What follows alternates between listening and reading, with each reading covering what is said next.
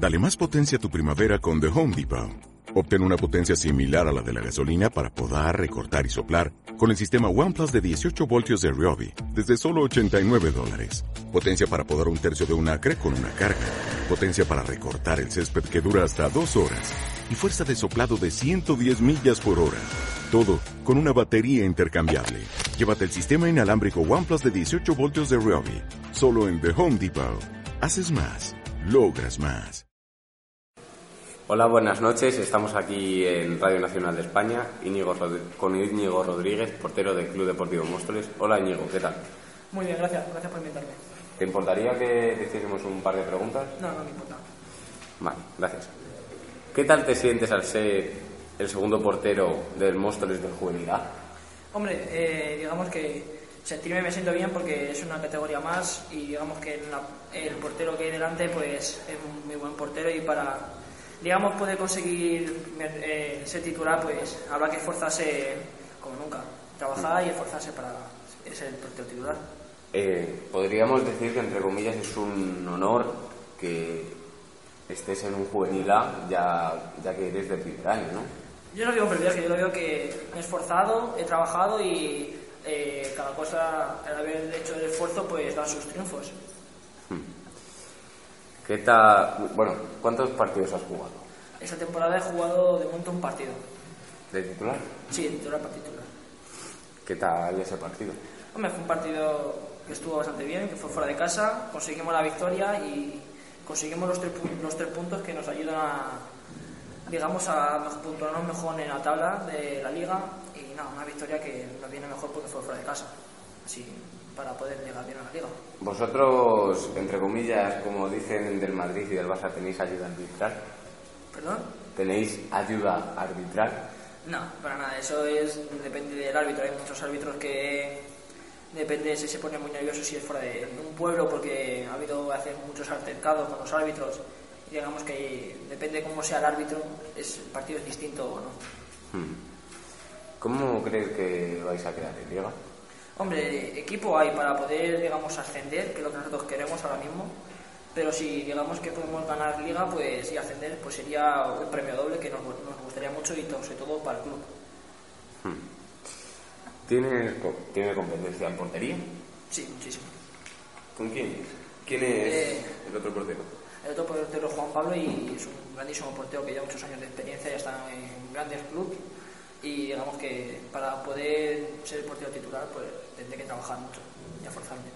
Eh, ¿Entrenas todos los días o...? Sí, tengo entrenamientos los que son los lunes, miércoles y viernes y partidos fines de semana.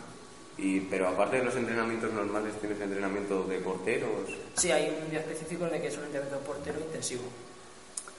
Ahora eh, lo que te voy a preguntar es del ambiente, del vestuario, del equipo. ¿Cree, bueno, cómo es ¿Cómo te llevas con tus compañeros? Bien, yo me bien, no hay ningún problema, ningún compañero, porque toda la gente que hay ahí son grandísimas personas y es lo que hay. No, hay nada así, nada negativo en cada uno, a lo mejor, yo que sé, hmm. en los partidos el, algunos nervios que a lo mejor un hace con alguno, pero nada, siempre nos llevamos bien. ¿Hay algún tipo de líder o cabecilla del equipo? A lo mejor en los partidos lo que viene a ser el capitán, pero en el vestuario todos somos iguales, nada, nadie es más que nadie. Hmm. Eso es importante en un, club. ¿Crees que tu entrenador confía en ti? Mm, confiar yo creo que sí, porque si no, no me hubiese dado la oportunidad de estar en este equipo y digamos que yo creo que sí confía en mí porque cada semana me intento esforzar más, trabajar más para poder que ese partido sea titular. ¿Y el porqué de, de que confía en ti? No sé, me, fue digamos desde que llegué al antiguo club fue el que me vio y me subió a juveniles y él fue los tres años que llevo allí fue es el que me tiene y digamos que me ve algo que le gusta algo de mí. Es tu primer año no en ese club. En este club sí en Móstoles sí. En cuál estuviste antes he estado en el Unión Deportiva Móstoles. Hmm. me enteré bueno me llegó una noticia de que ibas a realizar las pruebas en el Atlético de Madrid.